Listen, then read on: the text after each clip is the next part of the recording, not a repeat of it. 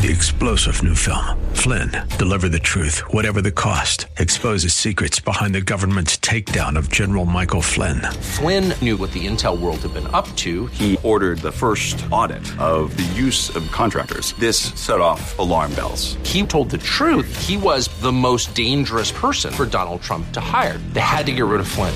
Flynn, deliver the truth, whatever the cost. Available now. Watch it today. Go to salemnow.com. Salemnow.com. Restrictions apply. For complete details. The following program is sponsored by the National Prayer Chapel.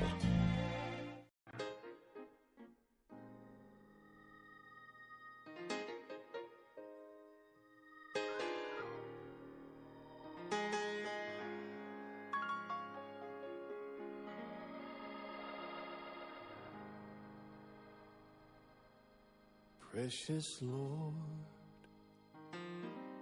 take my hand,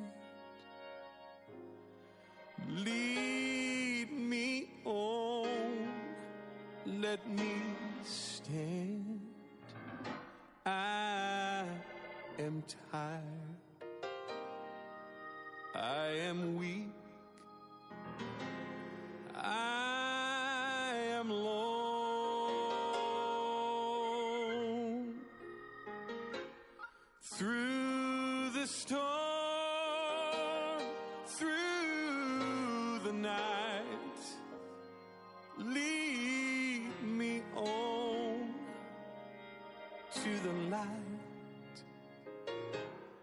Take my hand, precious Lord,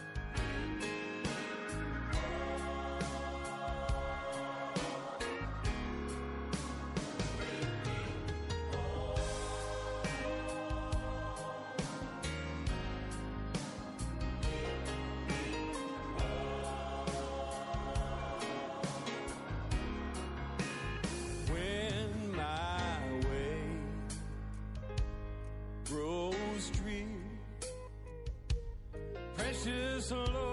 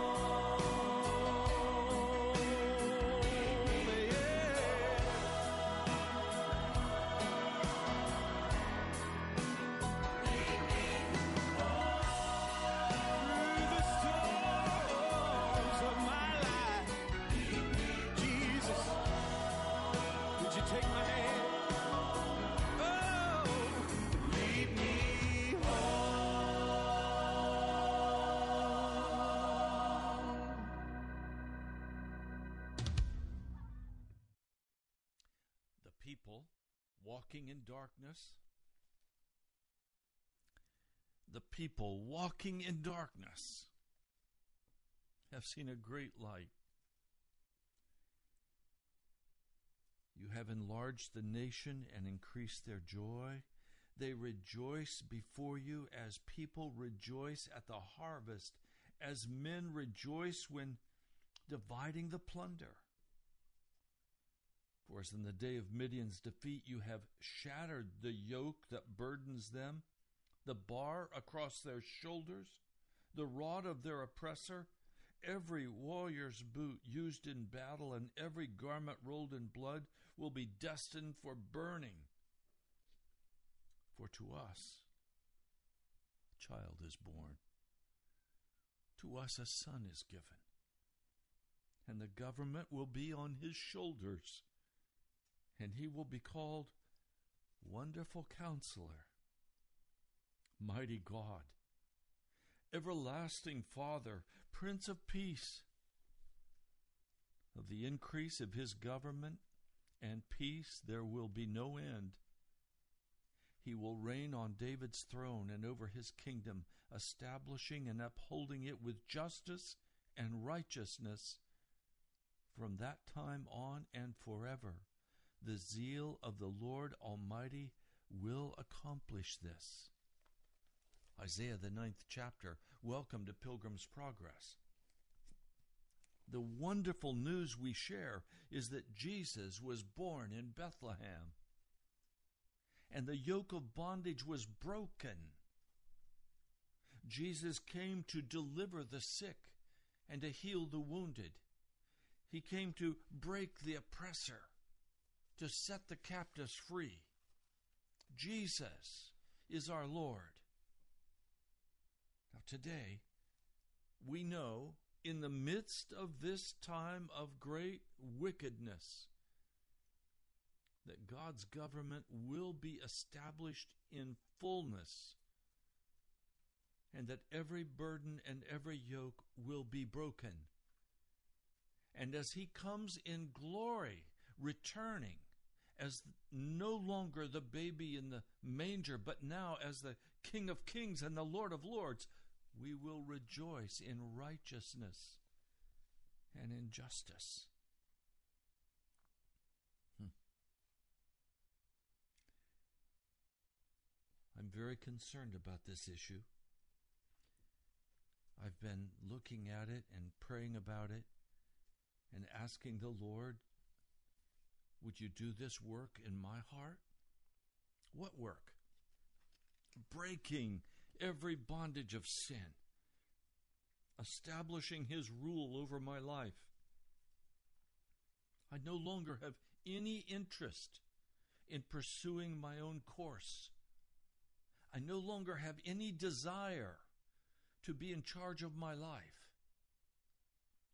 I have become a bond servant of Jesus. I have given up all rights to my life, to my body, to my mind, to my possessions. All belong to Jesus. Now, as we do that, we have to come face to face with that old human nature. And it has to be removed, it has to be destroyed, it has to be broken, because we can't be free and walk in bondage. The government of God was to break the bondage. So Jesus came talking about setting the captive free. Now, you may not think of yourself as a captive, but let's look at the scriptures and let me be very specific about what I believe we have been captured by and what it would mean to be released. In Matthew, the seventh chapter, this is the closing part of the Sermon on the Mount. He reaches the climax of his message. And he says, Do not judge. This is Romans 7, verse 1. Do not judge, or you too will be judged. That word judge in the Greek literally means to separate and put asunder. To separate and put asunder. So Jesus is coming and saying, as he closes out this Sermon on the Mount, do not separate yourself from others with an attitude of superiority. Do not cast judgment and push someone away. Now, you're going to see what he means. Verse 2 For in the same way you judge others, in other words, in the same way you cause separation, in the same way you push away and cut off, you too will be separated from God. You too will be put asunder from the kingdom of God. He says, With the measure you use, it will be measured to you. So, in this very practical message called the Sermon on the Mount, he comes to the conclusion of his message and he begins to talk about what will separate you from another, what will put you asunder from God.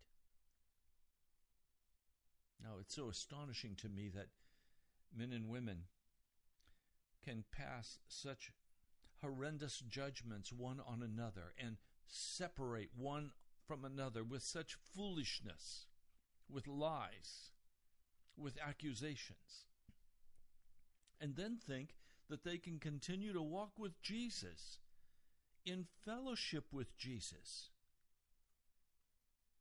It doesn't work that way. Now he's going to become very specific and he's going to talk about exactly what he's saying. Verse 3, chapter 7, verse 3 of the book of Matthew. Why do you look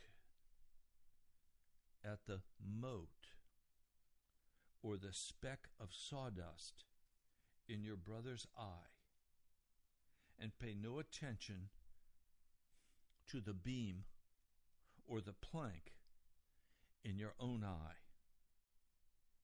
How can you say to your brother, Let me take the speck out of your eye, when all the time there is a plank or a beam in your own eye? You hypocrite, first take the plank or the beam out of your own eye, and then you will see clearly to remove the speck from your brother's eye. So, this friend of ours has got something in his eye. It's only something very tiny, what Jesus calls a speck of sawdust. But it's very painful, and how helpless he is until it's removed. Many times I remember as a child playing outside and getting something in my eye and going inside to my mother, who would take a Kleenex with a point on it and very carefully remove that speck of dirt that had somehow gotten in my eye. My eyes would be watering. Sometimes, as an adult, I've gotten an eyelash in my eye, and my eye's watering and it hurts. Got to find a way to wash it out. It's painful and you're helpless until it's removed. Both eyes will water up and you can't see properly. And it is surely our part as a friend to do everything we can do to help another. And how grateful that person is when we've succeeded in removing that speck of sawdust from their eye or that eyelash from their eye. And we would be equally grateful to him if he performed the same service for us. So, in light of that, it's clear that the real point of this well known passage in Matthew 7 3 to 5 about the beam and the mote is not the forbidding of our trying to remove the fault in another person. but rather the reverse. It is the injunction that at all cost we should do this service one for another. Well, its first emphasis is obviously that something has to be removed from our eye. Let me read it for you again. Why do you look at the speck of sawdust in your brother's eye and pay no attention to the plank in your own eye? How can you say to your brother, Let me take the speck out of your eye, when all the time there's a plank in your own eye? You hypocrite, first take the plank out of your eye, and then you will see clearly to remove the speck from your brother's eye. So it's not saying walk away from your brother and let them have the speck that troubles their eye and causes them not to be able to see. That is the command of Jesus. So, how do we get at this? Well, I want to make a suggestion. Everywhere in the New Testament, we are told that we should help our brother or our sister that we should do anything we can do to make their journey easier, to bring healing, to pray for, to admonish one another, to exhort one another. We're even told to wash one another's feet and to provoke one another to love and good works. The love of Jesus poured out in us will make us want to help our brother in this way. It is the normal life of a Christian to be constantly trying to help a brother or a sister, even in the removal of a fault. Well, we challenge one another as we're led by the Holy Spirit. The story is told of a humble Swiss man, Nicholas of Basel one of the Society of the Friends of God. He came a long distance walking, crossing a mountain to Strasbourg, and he entered the church of a very popular preacher in that city, and he said to him, Before you can do the greatest work for God, the world, and this city, Pastor, you must die. Die to yourself Die to your gifts, die to your popularity, and even die to your own goodness. And when you've learned the full meaning of the cross, you will have new power with God and new power with men. Well, it was a humble challenge to this pastor, this doctor. And he set about to find how he could die to all of this and in the process of deep repentance, he became a great factor in preparing the way for Martin Luther and the Reformation. So, in this passage, Jesus tells us we may do this service one for another. But the first step of helping a brother or a sister is that we cannot try to take that tiny mote, that tiny piece of sawdust, out of another person's eye when there is a beam, a great length of timber in our own eye. When that is the case, we haven't a chance of casting out the mote in the other because we can't see straight ourselves. And in any case, it is sheer hypocrisy to try to do this. Now, all of us know what Jesus meant by the mote in the other person's eye. It's some small fault, and we think we can discern it. It may be an act he has done against us or some attitude he adopts toward us. Or it may be a way he responds to other people. It may be something unclean that he is doing. But what did Jesus mean by the beam or the plank in our own eye? Is it possible that the beam in our eye is simply our unloving reaction to the other person's speck of sawdust? Without doubt, there is wrong in the other person.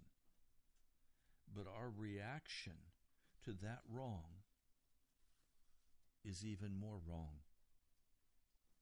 The mote in him has provoked in us resentment or coldness or criticism or bitterness or evil speaking, gossip, ill will,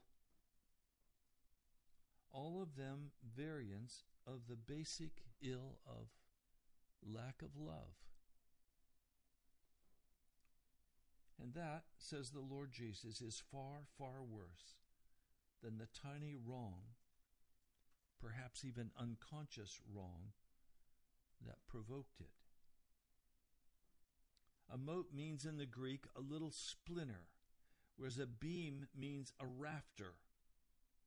And the Lord Jesus means by this comparison to tell us that our unloving reaction to the other's wrong is what a great rafter is to the little splinter. Every time we point one of our fingers at one another and we say it's your fault, we have to remember, as my dad used to say to me, Raymond, you have three fingers pointing back at you. So is your brother at fault, or are you even more at fault? I pray God will have mercy upon us for the many times when it's been so with us and when in our hypocrisy we've tried to deal with the other person's fault when God saw that there were far worse things in our own hearts.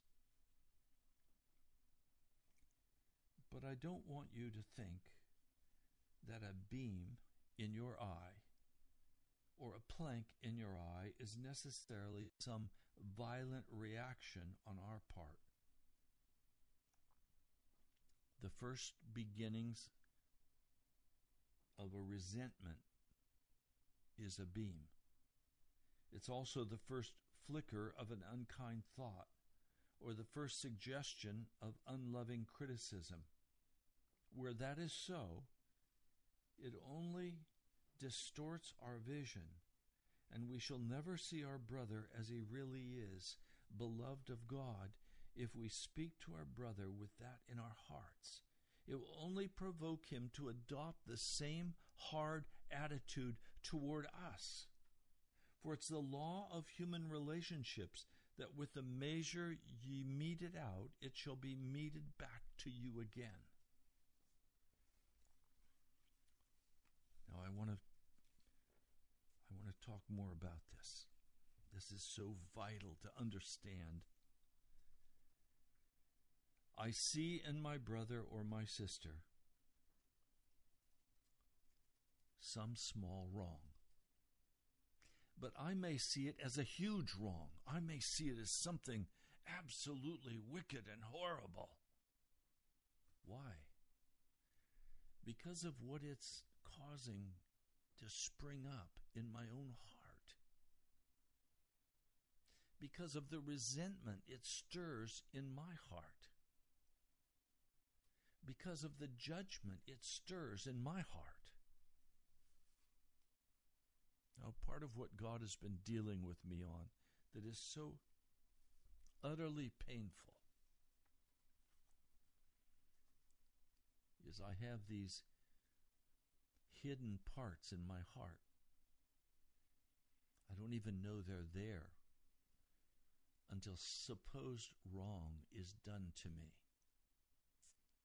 And then there is quickly a resentment that comes, and a desire to justify myself, and a desire to explain why I'm this way in a manner that says I'm right and you're wrong.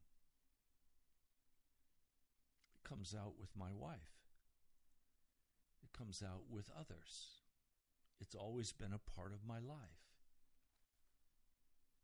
One of my favorite haunts was for many years if you come and criticize me, I'll turn it around and I'll make it your fault.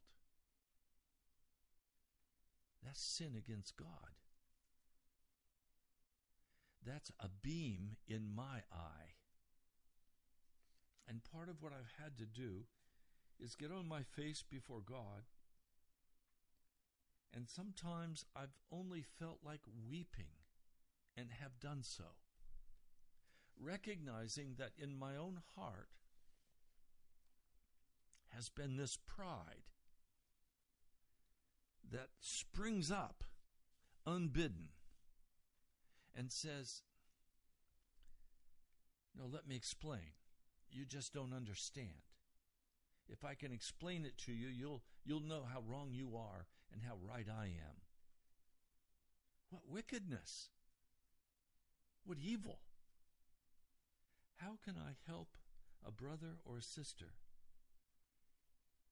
when I've already judged them and I have put them asunder from me? I have positioned them as the enemy that now I have to deal with. I've done that many times in my life.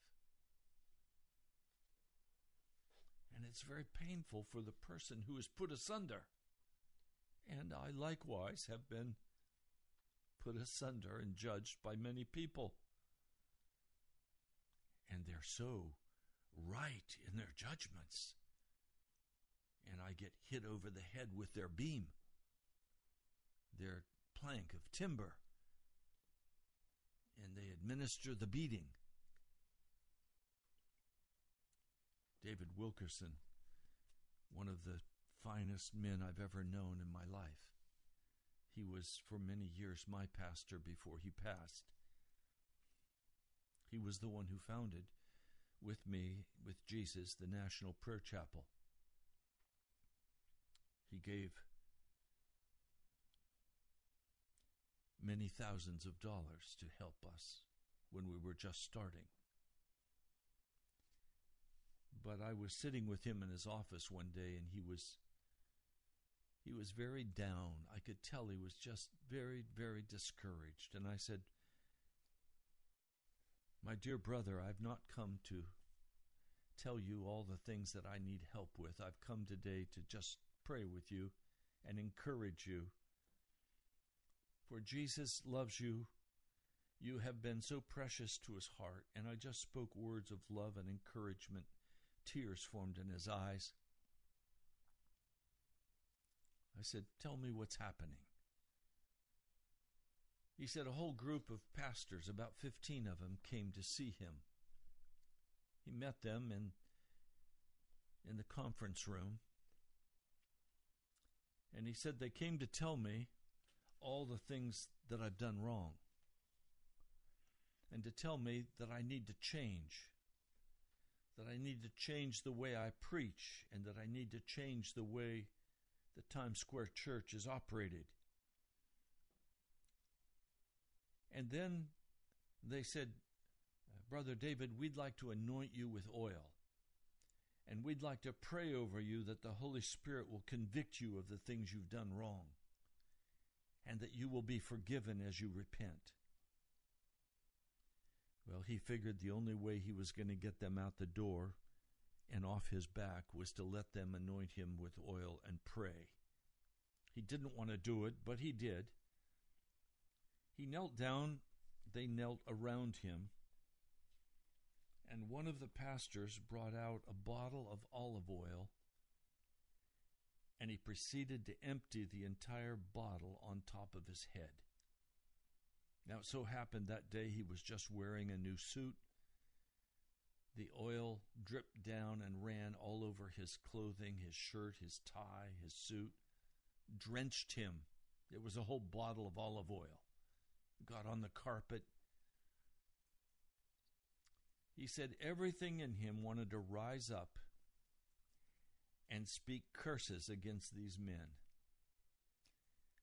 But he said the Holy Spirit would not let him. He said the Holy Spirit said to him, Do not judge them. Just respond with kindness and gratitude. And I have anointed you with my oil. And so he did that. He kindly thanked them for their prayers and for the anointing with oil running down his face and sent them all on their way. And then went to get cleaned up and actually had to throw his new suit away and his new tie away and his new shirt. He just took it all off and dumped it in the trash. But he said, Ray, I had no feelings of bitterness or anger toward those men. But I said, You are discouraged, aren't you? It still hurt your heart. Yes, it did hurt my heart. But I can't allow the hurt in my heart to turn to judgment and bitterness against them. I said, David, you are a much better man than I am. I would have grabbed him by the scruff of the neck and tossed him out the window. he laughed. No, Ray. We love our enemies and do, we do good to those who persecute us. It was a valuable lesson for me. You see, when those feelings of resentment begin to rise up, they're unclean. When bitterness begins to rise in our hearts, and anger, self justifying anger, begins to rise in our hearts, we are made unclean. And then, if you act on it and begin to yell at your children, or yell at your wife, or yell at your husband, or you get angry and turn with coldness toward someone at work and say, I'm just going to put them in the refrigerator, I'm not going to talk to them anymore. They are done in my life. I cut them off. You have become unclean before God. And the way you judge, you will be judged. The way you put them asunder, you will be put asunder. So when coldness and criticism, bitterness or evil speaking or ill will, they arise in our hearts, it's because we are unloving. And that, says Jesus, is far worse than the tiny wrong that has provoked our feelings. Now, I've always believed that feelings are just that. They're feelings. They're they're not right or wrong. They just come unbidden. I don't believe that anymore. I've taken my feelings before the throne of God and I've asked Him to change the way I feel about it. I no longer want to say to anyone, it's your fault. I don't want to judge. And I've had to repent and humble my heart. Brother Ed, who does all of our IT work and selection of sermons on days there's a rebroadcast, he said Sunday in the fellowship at the National Prayer Chapel, we went around, everyone had an opportunity to, to share what Jesus was saying to them. And Brother Ed said, I'm learning to say, I like humble pie. In fact, I need double servings of humble pie. Humble pie tastes really good, Pastor. oh, to be able to enjoy humble pie as we enjoy apple pie or chocolate pie. I say that because my wife's favorite pie is chocolate pie. If only we would learn. Pardon me. If only we would learn. If I would learn to enjoy humble pie. Because when I retaliate against a supposed wrong, or a very real wrong, my vision becomes distorted. I've been treated in the past with such unfairness by, by some, with lying judgments, with accusations. And if I speak to that brother or that sister with the same hardness back, it only provokes more hardness between us. And measured out to me is judgment. Is it all right if someone judges me? Is it all right if someone speaks to me in a manner that I'm uncomfortable with? Is it okay if someone says things to me that hurt my heart? Is it okay with me if someone cuts me off and says, I don't want to ever speak to you again? Is it all right with me if someone says to me, I don't like how you operate and I'm not going to be a friend of yours anymore? I am separating from you. Is that all right? Or should I have some hostile response? No. The first thing that I must do is recognize that any unloving reaction to that person is sin. Is sin. And then on my knees, I must go with it to Calvary, and I must see Jesus there, and finally begin to see what sin cost him on Calvary.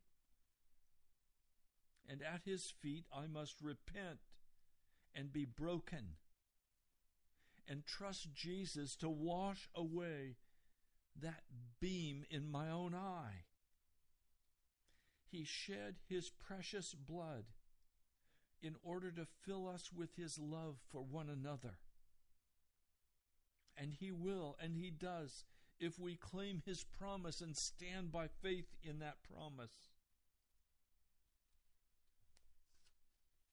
And then we're probably going to have to go to that other person in the attitude of repentance and tell him of the sin that's been in our heart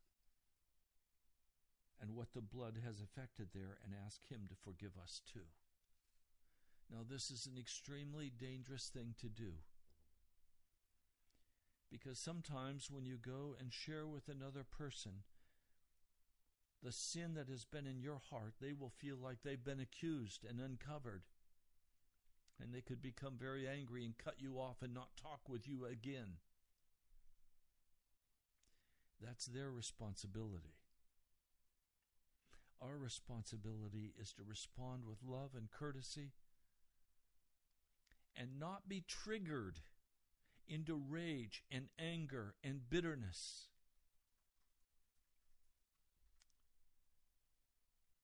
Sometimes bystanders will tell us what they see in us, but sometimes it will be our own heart. And the sin that we must confess we may not think it's nearly as bad as the other one's wrong, which they're not willing to confess. But when we've been to Calvary, we are learning to live under the shadow of the cross of Jesus. And we've seen our sin there, and we can no longer compare our sin with another person's sin. But as we take simple steps of repentance, then we will be able to see very clearly how to cast the speck of sawdust out of the other's eye, for the beam in our own eye is gone. And in that moment, God will pour light in on us as to the other person's need. And very often there is no need of any removal of a speck of sawdust because, in reality, what we saw was simply an extension of our own wicked and bitter heart, demanding that people treat us in a certain way. I don't have a right to demand that. We may see that the mote we were so conscious of before is really non existent. It was simply what we thought. Or, on the other hand, we may have things revealed to us about a person, things that they're not really conscious of. But then, as God leads us, we move with love and humility to speak to that person so that he can see the damage in his own heart and see the fountain of sin that they could find deliverance too. But do you see? That's a very different situation than trying to justify myself, trying to give reasons and excuses, trying to put up walls of protection, trying to block another from the path they desire to follow.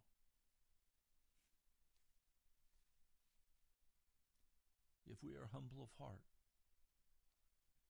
and the love is very evident.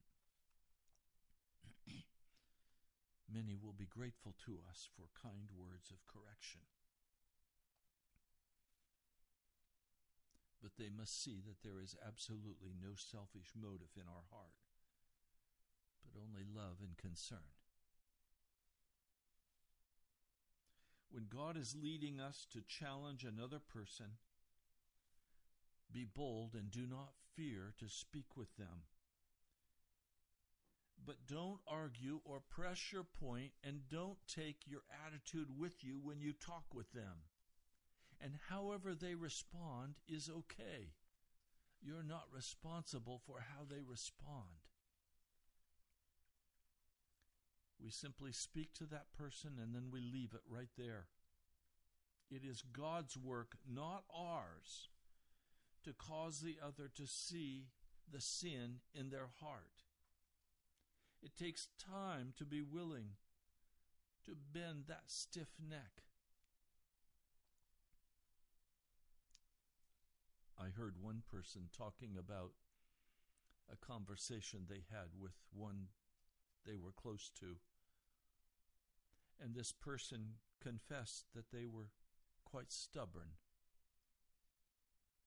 Now, the automatic next question is when are you willing to become unstubborn? Are you willing now to leave your stubbornness that you're talking about? Well, no, they weren't. Well, it's not my place to convict someone of their stubbornness. That's the work of the Holy Spirit. But I can love them and I can speak the truth in love to them.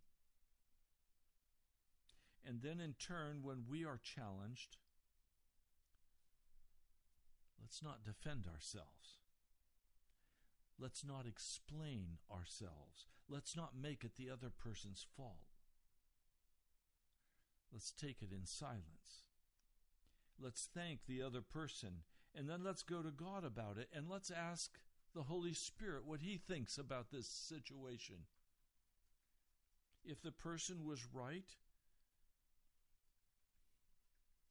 and the Holy Spirit confirms it, and we confess it and make it right, then let's go to the person that shared with us and thank them and praise God together with them that you're now free of this burden of sin. There's no doubt that we need each other desperately. I know I have blind spots in my character where I don't see things in me as clearly as my wife sees them or a friend sees them. We must be prepared to hear honestly who we are, and we must be willing to be a channel for God to use. I'd like to take you in the time remaining to the book of Colossians. And I'd like to begin reading in chapter 1, verse 13. For he has rescued us from the dominion of darkness and brought us into the kingdom of the Son he loves, in whom we have redemption and the forgiveness of sins. Redemption is when we're bought back, when the judgments against us are broken, and we are restored to fellowship with God and with each other. Darkness is when we are hidden like Adam and Eve in the Garden of Eden, and they would not come into the presence of God, but rather hid in the bushes. When people say, it's unsafe. What they're really saying is, I am a coward and I am afraid to share my true thoughts because I'm afraid you will judge me. It's not their business whether they are judged. I can't stop another person from judging me. What I can do is stop Jesus from judging me by choosing to respond in love and courtesy and kindness to every person I speak with. We have been brought into the kingdom of light. We have left the kingdom of darkness. It says in verse 15 Jesus, He is the image of the invisible God. That is, He is exactly like God. He is God, the firstborn over all creation. For by Him all things were created, things in heaven and on earth, visible and invisible, whether thrones or powers or rulers or authorities. All things were created by Him and for Him. It's these very things that He created that turned into such evil.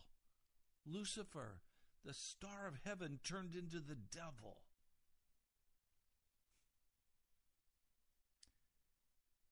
And they killed him. They murdered him. His own people murdered him. Oh, they used the Roman soldiers, but the Jewish leaders of that day murdered Jesus. He was before all things, verse 17, and in him all things hold together. He is the head of the body, the church. He is the beginning and the firstborn from among the dead, so that in everything he might have the supremacy. Oh, that means I don't have the supremacy. That means I humble my heart and I bow in submission before Him, even in these little things of choosing not to treat someone with coldness and bitterness because they have been hostile to me. One man has deeply wronged me. I've had to make a very conscious choice that if I see him again, I will not treat him with disdain and coldness. He did a great injustice. He lied about me. He convinced others to believe that lie. He committed a great sin against me. He did great damage to me and to the church. But I've had to go to Jesus and pray that through and say, Do I have a right to treat him with judgment? And the answer is no, I don't. No, I don't. I don't have to be abused any longer by him.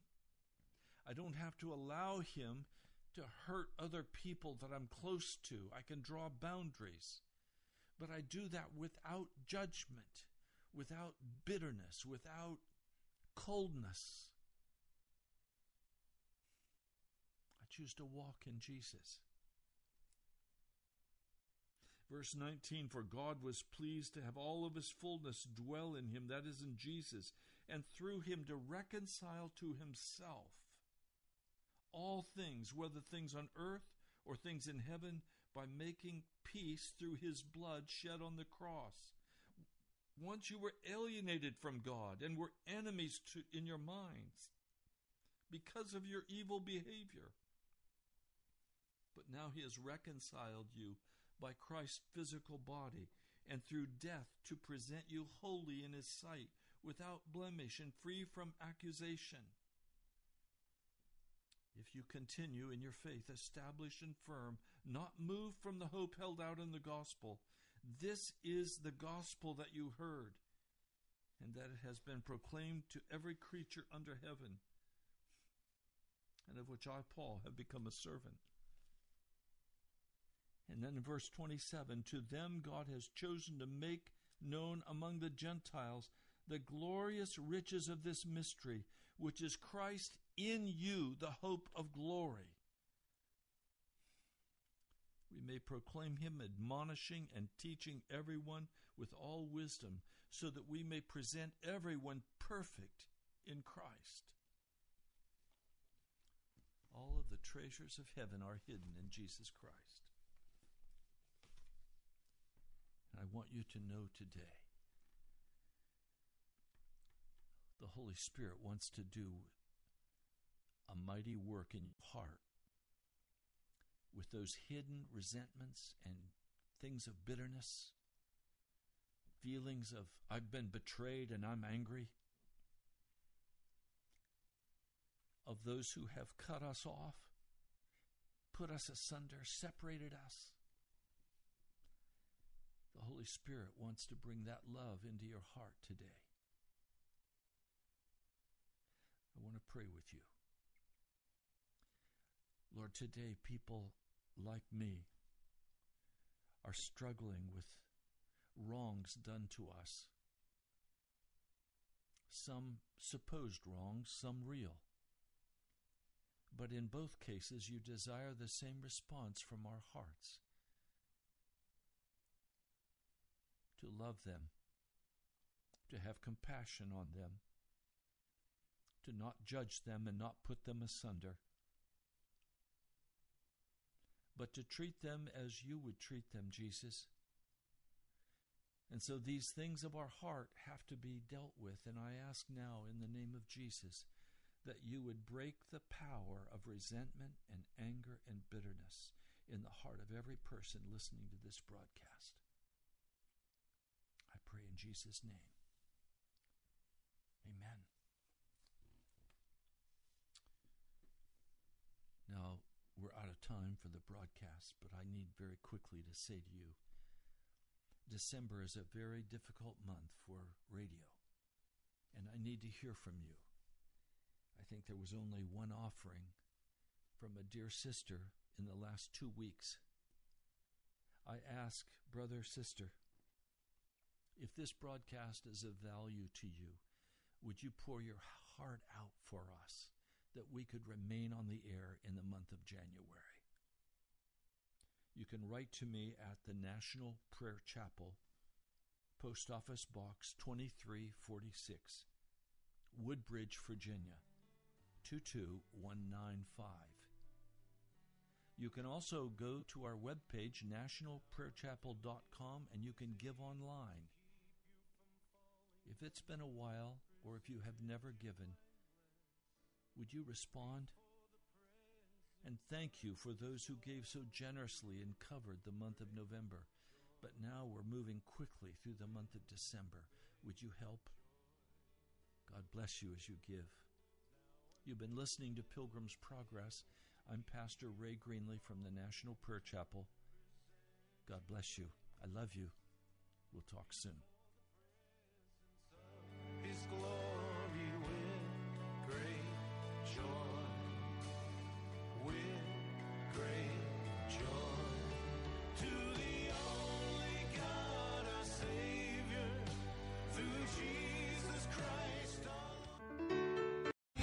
Three star general Michael J. Flynn, head of the Pentagon Intelligence Agency, knew all the government's dirty secrets. He was one of the most respected generals in the military. Flynn knew what the intel world had been up to. He understood its funding. He ordered the first audit of the use of contractors. This set off alarm bells. The explosive new documentary, Flynn, Deliver the Truth, Whatever the Cost, and covers the facts behind this scandal. Flynn told the truth. He was the most dangerous person for Donald Trump to hire. I find out the worst enemy that I'm going to face in my life is right here in America. They took my assessment and they wanted me to change it. And I was like, I'm not changing it. They had to get rid of Flynn. With in depth interviews, archival footage, and never before seen personal records of the man behind the headlines. I just felt like I was drowning. Flynn, deliver the truth, whatever the cost. Available now. Watch it today. Go to salemnow.com. Salemnow.com.